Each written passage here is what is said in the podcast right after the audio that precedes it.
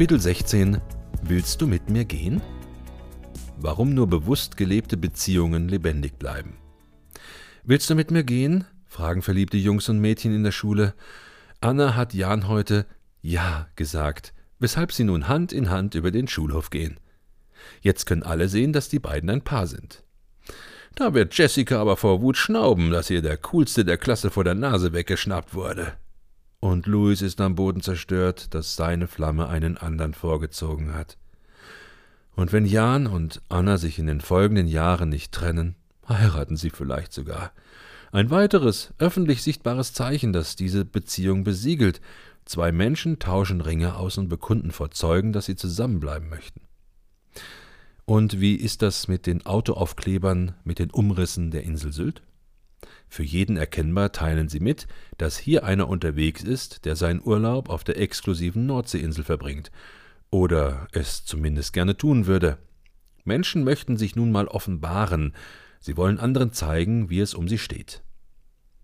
Das öffentliche Händchenhalten festigt die Beziehung. Jetzt muss Anna schon einen guten Grund haben, um Jan abzuservieren. Und der Fahrer des Autos mit dem Syltaufkleber wird gar nicht mehr auf die Idee kommen, nach Rügen zu fahren, denn er hat sich ja bereits für Sylt entschieden und das öffentlich gemacht. Heute genügt ein Mausklick, um eine Beziehung einzugehen. Ein kleiner Druck mit dem Finger und schon sind wir befreundet. Neben den Freunden, mit denen wir uns treffen, zusammen einen Kaffee trinken und ins Kino gehen, haben wir auch jede Menge Freunde, Fans oder Kontakte bei Facebook, Xing oder StudiVZ. Egal, ob auf Neuseeland oder im Nachbardorf. Fans einer Fußballmannschaft erkannte man früher nur an Spieltagen. Dann zogen sie Trikots in Vereinsfarben an, hängten sich einen Schal mit dem Vereinslogo um und zogen Schlachtgesänge rufend ins Stadion. Heute ist es angesagt, mit einem Trikot der Lieblingsmannschaft in die Schule oder zum Einkaufen zu gehen. Oder man kann Online-Fan seiner Mannschaft werden. Ein Schalke-Fan muss schon lange nicht mehr im Ruhrgebiet wohnen. Ganz gleich, ob von München, Cottbus oder Buenos Aires aus. Heute kann er sich bei Facebook ganz offiziell als Fan seiner Lieblingsmannschaft eintragen und bei Twitter als Schalkes Follower. Wenn er zusätzlich Sylt-Fan ist, wird auch diese Fangruppe in seinem Profil angezeigt. Und wenn er bei Siemens arbeitet, ist er höchstwahrscheinlich auch bei Facebook Siemens-Fan. Seit dem Siegeszug der sozialen Netzwerke scheint sich nichts Grundlegendes verändert zu haben. Fans bleiben Fans, ob in der Realität oder am Bildschirm. Mit einem einzigen Unterschied. Früher konnten wir unsere Freundeskreise nach Wunsch miteinander bekannt machen, es aber auch lassen. Die Kollegen aus der Firma wurden nicht unbedingt den Freunden aus dem Handballverein vorgestellt und umgekehrt. Der knochentrockene Buchhalter, der am Tag über endlosen Bilanzen brütete, tobte sich abends mit seinen früheren Studienfreunden bei einem Death Metal Konzert aus, ohne dass es sein Chef jemals erfuhr. Bei Facebook hingegen sieht jeder, wer mit wem befreundet ist und zu welcher Fangruppe er gehört. Wer so unvorsichtig ist, Fotos vom letzten Konzert auf seiner Seite zu posten, muss damit rechnen, dass sein Chef diese sieht. Denn eines hat sich seit der Entstehung der sozialen Netzwerke geändert. Die strikte Trennung zwischen privat und öffentlich wurde aufgehoben. Aus Kunden werden Fans und aus Fans werden Kunden. Unsere Kunden sehen im Netz, mit wem wir geschäftlich und privat verbunden sind, und danach beurteilen sie uns. Das eröffnet ganz neue Möglichkeiten. Menschen, die sich bei Facebook als Fan eines Unternehmens eingetragen haben, sind ihm automatisch stärker verbunden als diejenigen, die sich nicht geoutet haben. Sie kaufen dort deutlich mehr als Nicht-Fans. Das Ziel eines Unternehmens ist deshalb, möglichst viele Fans in sozialen Netzwerken zu gewinnen, denn mit den Fans an unserer Seite ist das Spiel so gut wie gewonnen. Fans halten zu ihren Vorbildern, egal wie es läuft. Fans sind treu. Sie wechseln nicht einfach ihren Partner, ihren Fußballclub und auch nicht ihre Marke.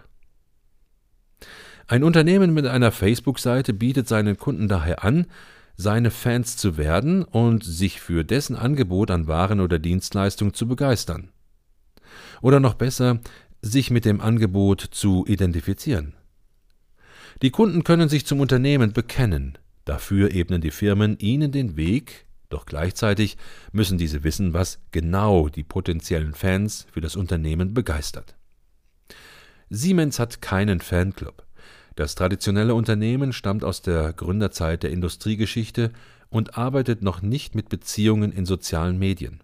Schade eigentlich, denn der Vorteil von Fangemeinden liegt auf der Hand. Wenn Siemens 10.000 Fans hätte, hätte er automatisch 10.000 Multiplikatoren, die die Produkte von Siemens weiterempfehlen. Und der Gerätehersteller hätte noch viel mehr Kunden, als er es ohnehin schon hat. Hat Siemens Angst, dass es keine Fans geben könnte, sondern nur Nörgler? Auch das wäre gut für die Firma, denn dann könnte sie zumindest offen darauf reagieren. Sie hätte Gelegenheit, mit ihren Kunden ins Gespräch zu kommen und könnte an Profil gewinnen. Wahrscheinlicher ist jedoch, dass das Unternehmen den Trend bislang verschlafen hat. Vorbildlich in dieser Hinsicht agiert Apple. Die Waren des kalifornischen Unternehmens haben den Charakter von Statussymbolen. Die Anfänge des Unternehmens als Garagengründung, die visionären Auftritte von Steve Jobs, das Design der Produkte, dies alles macht Apple zu einem Unternehmen mit emotionaler Ausstrahlung, mit Millionen von Fans in aller Welt. Fans, die bereit sind, eine Nacht im Schlafsack vor einem Laden zu kampieren, nur um als erster ein neues Produkt ihres Lieblingsherstellers zu erwerben. Warum Menschen Fans sein wollen, erschließt sich nicht immer auf den ersten Blick. Die Musik bei einem Konzert ist schlechter abgemischt als bei der Studioaufnahme. Das Fußballspiel ist im Stadion nicht so gut zu verfolgen wie im Fernsehen, und trotzdem strömen die Menschen in Scharen zu den Live-Ereignissen. Der Grund? Sie möchten Teil einer Menge sein, die sich mit der gleichen Sache identifiziert. Sie möchten das erhebende Gefühl erleben, sich gemeinsam mit vielen anderen für einen Musiker oder eine Fußballmannschaft zu begeistern. Sie möchten sich mit ihren Idolen identifizieren können. Und Identifikation erfordert, die Regeln zu kennen. Niemand würde sich mit einem Schalke-Schal in die Fankurve der Borussia Dortmund stellen. Dazu ein aktuelles Beispiel. Vor kurzem musste das Dach der Schalke Arena ausgebessert werden. Einer der Handwerker hat sich bei dieser Gelegenheit einen Scherz erlaubt und auf der Schalke Arena eine Dortmund-Fahne gehisst. Sofort haben sich viele Fans bei der Geschäftsführung von Schalke beschwert und der Handwerker wurde umgehend von der Baustelle abgezogen. Wenn Ihnen also Kunden Dinge über ihre Mitbewerber erzählen, dann haben sie auch Fans. Das Wissen über die wichtige Funktion von Fans und Fanclubs machen sich Unternehmen in der neuen Wirtschaft zunutze, um ihre Kunden an sich zu binden. Denn aus Fans werden Kunden, und zwar schneller als man denkt. Fans stehen uns auch in schlechten Zeiten bei. Der Normalfall in der Wirtschaft sieht so aus. Unternehmen informieren über ihre Produkte, die Käufer entscheiden dann, ob sie sich damit identifizieren wollen oder nicht. Diese Entscheidung erfolgt sehr schnell und nahezu unbewusst. Um diesen Prozess zu erleichtern, laden Leuchtturmunternehmen ihre Kunden aktiv ein, sich mit ihnen zu identifizieren. Zum Beispiel mit den Worten Wussten Sie, dass wir der größte Lieferant von Schrauben in Europa sind? Damit fühlt sich der Kunde angesprochen als Mitglied einer riesigen Käufergemeinschaft. Noch direkter laden Werbegeschenke mit Logos, Siegel oder Markenbekleidung zur Identifikation ein. Wenn ein Kunde den Werbekuli mit der Aufschrift des Leuchtturmunternehmens benutzt, ist er Fan des Unternehmens geworden und Teil einer emotionalen Gemeinschaft. Die Fans werden natürlich nicht trödend durch die Firma laufen und lauthals ihren Laptop preisen, aber sie werden sich outen, wenn es darauf ankommt, und wenn der Fan es für richtig hält, dann ist das seine Entscheidung. Natürlich fällt es einem jungen Unternehmen schwerer, die ersten Fans zu gewinnen, denn es kann noch keine große Gemeinschaft bieten. Doch zu Anfang genügen ganz kleine Dinge wie ein Werbekuli als Geschenk. Je erfolgreicher ein Unternehmen wird, desto attraktiver wird es und desto mehr Fans gewinnt es. Und jetzt kommt der springende Punkt. Wenn ein Unternehmen einmal eine Menge Fans gewonnen hat, werden diese grundsätzlich zu ihm halten auch wenn es dem Unternehmen schlechter geht, denn aus dem einst kleinen, unbekannten Namen ist ein großer, standhafter Leuchtturm geworden. Ich habe selbst solche Fälle erlebt. Ich wollte neue Kunden gewinnen und zählte ihnen die Vorteile eines Geschäfts auf. Meine Firma bot bessere Qualität, einen günstigeren Preis und eine schnellere Lieferzeit als die Konkurrenz. Trotzdem wollte ein bestimmter Interessent nicht zu mir wechseln, sondern blieb bei seinem Stammlieferanten. Ich hatte zwar zig Referenzen vorzuweisen, aber der Kunde wollte das gewohnte Terrain partout nicht verlassen. Einfach aus emotionalen Gründen. Wie der Begriff schon besagt. Ein Stammkunde ist bei seinem Lieferanten irgendwie verwurzelt. Nach einiger Zeit gelang es mir doch, den Kunden zu gewinnen, Und jetzt geht es meinen Mitbewerbern so wie mir damals. Der gleiche Effekt lässt sich auch bei den Fans berühmter Sportler beobachten. Sie halten zu dem Sportler, auch wenn er mal auf einen schlechteren Rang zurückfällt. Misserfolge werden ihm verziehen, genauso verzeihen Kunden ihrem Leuchtturmunternehmen Fehler, da eine emotionale Beziehung entstanden ist. Der Absprung ist schwer. Fans sind treu. Sie abzuschrecken ist für Unternehmen deshalb gar nicht so einfach. Damit ein Kunde, der Fan eines Leuchtturmunternehmens ist, abspringt, braucht es eine ganze Reihe schlechter Erfahrungen. Und es kommt noch dicker. Schlechte Erfahrungen allein reichen gar nicht aus, damit ein Kunde das Unternehmen wechselt. Ein anderes Unternehmen mit einer ähnlich attraktiven Ausstrahlung, also ein anderer Leuchtturm, muss die vakante Stelle des ersten Unternehmens einnehmen. Wenn sich kein anderer Leuchtturm als Alternative anbietet, werden die Kunden weiterhin bei dem angestammten Unternehmen einkaufen, obwohl sie enttäuscht wurden. Eine Frau, die stets Markenjeans trägt, wird nicht zu einer billigen Alternative greifen, wenn ihre angestammte Marke einmal ihre Erwartung nicht erfüllt. Sie wird eine andere Hose der gleichen Marke suchen oder allenfalls von Levis zu Pierre Cardin wechseln. Ein BMW-Fahrer, der von seinem Wagen im Stich gelassen wurde, steigt nicht auf Lancia um, sondern, wenn es schon sein muss, dann auf Audi oder Mercedes. Aber auch das nur zähneknirschend. Am allerliebsten arrangiert er sich mit der BMW-Werkstatt. Ein Fan ist aus vielerlei Gründen hilfreich. Er unterbreitet mir oftmals Lösungsvorschläge und gibt Tipps zur Verbesserung der Produkte, damit er weiterhin Kunde bleiben kann. Für ein anderes Unternehmen ist es oft sehr schwierig und teuer, treue Fans abzuwerben. Verständlich wird das mit einem einfachen Vergleich. War ich als Jugendlicher Fan von Madonna, höre ich wahrscheinlich noch heute gerne ihre alten Songs. Und bin ich ein Fan von Schalke, werde ich sauer sein, wenn ein wichtiger Spieler just zum Erzrivalen wechselt. Umgekehrt bedeutet dies, dass ein Leuchtturmunternehmen seine Kunden langfristig bindet, wenn es ihre Erwartungen im Allgemeinen erfüllt. Die Kunden sind zufrieden und schauen sich nicht nach anderen Anbietern um. Und wenn das Unternehmen hin und wieder die Erwartungen der Kunden sogar übertrifft, dann steigt die Zufriedenheit der Kunden noch mehr und damit auch die Identifikation mit dem Unternehmen und die Kundenloyalität. Wenn dieser Zustand erst einmal erreicht ist, muss das Unternehmen ganz dicke Minuspunkte sammeln, damit ein Kunde abspringt. Eine Geschäftsbeziehung funktioniert dabei nicht anders als eine persönliche Beziehung. Wer ein Geschäft miteinander macht, geht auch eine persönliche Beziehung ein. Dies gilt sogar für den Kauf von Brötchen beim Bäcker. Man kauft beim Bäcker um die Ecke, weil man den schon immer kennt und begründet dies mit dem Argument, dass die Brötchen dort eben am besten schmecken. Auch wenn dieses Argument einem genauen Test, zum Beispiel einer Blindverkostung, nicht standhalten würde. Auf das Beziehungskonto einzahlen. Wer hohe Qualität, gute Betreuung und anständigen Service bietet, kann ziemlich sicher sein, seine Kunden zu halten, denn Menschen leben in Beziehungen und verändern diese ungern. Sie scheuen jeglichen Aufwand, der nicht unbedingt sein muss. Nur bei Produkten, die absolut vergleichbar sind, sinkt die Schwelle, den Anbieter zu wechseln. Einmal angenommen, Sie brauchen Gewürzgurken. Ob Sie diese bei Discounter A oder bei Discounter B kaufen, ist ziemlich egal. Die meisten Käufer erwarten, dass die Gurken sich geschmacklich und von der Qualität her nicht unterscheiden und kaufen beim preisgünstigsten Anbieter. Aber angenommen, ein wichtiger Gesprächspartner samt Ehefrau werden zum Abendessen erwartet, dann kaufen sie wahrscheinlich die Gurken dort, wo sie beim letzten Einkauf zufrieden waren. Sie gehen kein Risiko ein. Die meisten Menschen zumindest ticken so. Und je komplexer das Produkt oder die Dienstleistung ist, die ein Kunde bezieht, desto eher scheut er den Wechsel.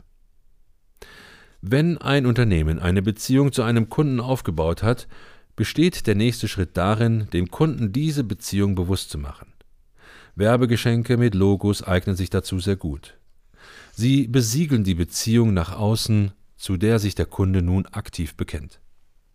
Die Bindung zwischen Kunden und Unternehmen ist aber vor allem emotional, und weil Emotionen flüchtig sind, müssen sie gefestigt werden.